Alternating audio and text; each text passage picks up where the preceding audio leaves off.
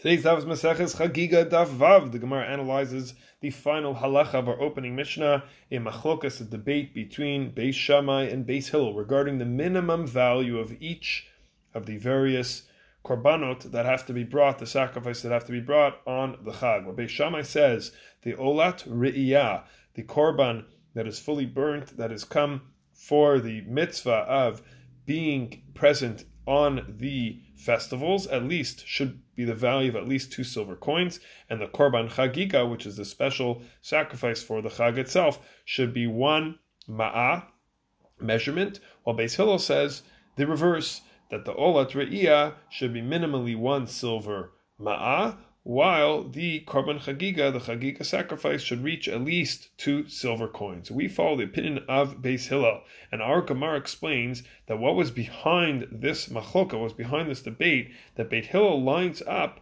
with Rabbi Akiva, other Tanaim, Rabbi Yossi Haglili, great scholars of the period of the Mishnah, regarding the korban ola that was brought prior to Matan Torah, what kind of korban it was, these Tanaim, these scholars held that it was an Olat Tamid.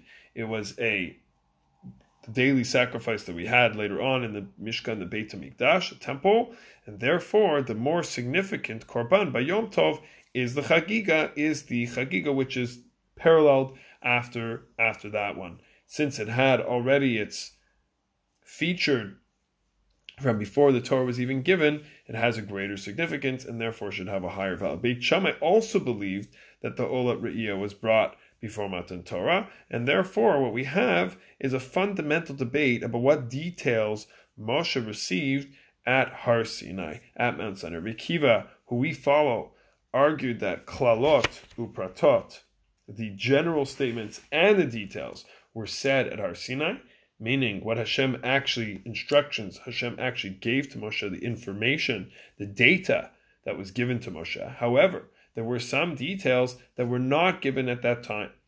For example, we have Pesach Sheni, the whole institution of a month after Pesach, where people who were unable to celebrate the first Pesach because they were impure are able to celebrate. That was a halacha that was brought brought out later, even though it was intended all along, it wasn't given to Moshe, it was brought out later. The Yerusha Tabat, the whole parsha where if there are no sons in the family, then the land can be inherited by the daughters. Chiyuv Mita of the Mekalel, the Mekoshesh Eitzim, which is the story of people who sinned in public and were sentenced to death.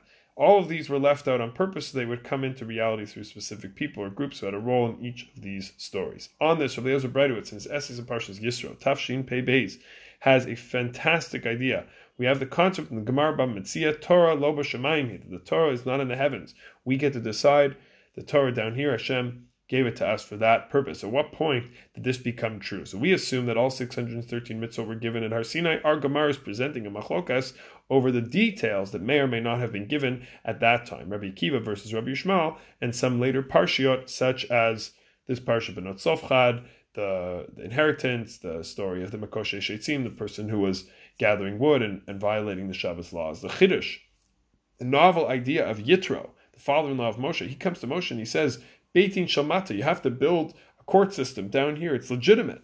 Even when the principle of Lo Bashamayim he did not yet kick into effect. Hashem hadn't fully given the Torah down here on earth. So one could go to the Beis Din Shel Ma'ala, you want to ask a question to Moshe, he has prophecy, he is in touch, he can get the answers. But at the same time, the court down here could pass the halacha based on its own understanding. So if they get stumped, they can go to Moshe. So this argued Yitro would relieve the pressure on Moshe and pump confidence into the conclusions of the of the earthly courts that their decisions were not were not after the fact. They were real, true decisions. In other words, even when prophecy was still possible, even when Moshe was alive, the, the, the Dayanim, the judges, could could they could look into the Torah, they could draw up their own conclusion. This beautifully introduces the next parsha of Matan Torah. The next thing that happens after Yitro gives this advice is, is Hashem gives the Torah to the Jewish people. Because Moshe's appointing the Lord judges was a statement that Hashem did not just share the Torah with us, He gave it to us. It was a Kabbalah Torah. So we don't have to live our life in doubt. Hashem trusts us to learn and interpret the Torah properly to be able to live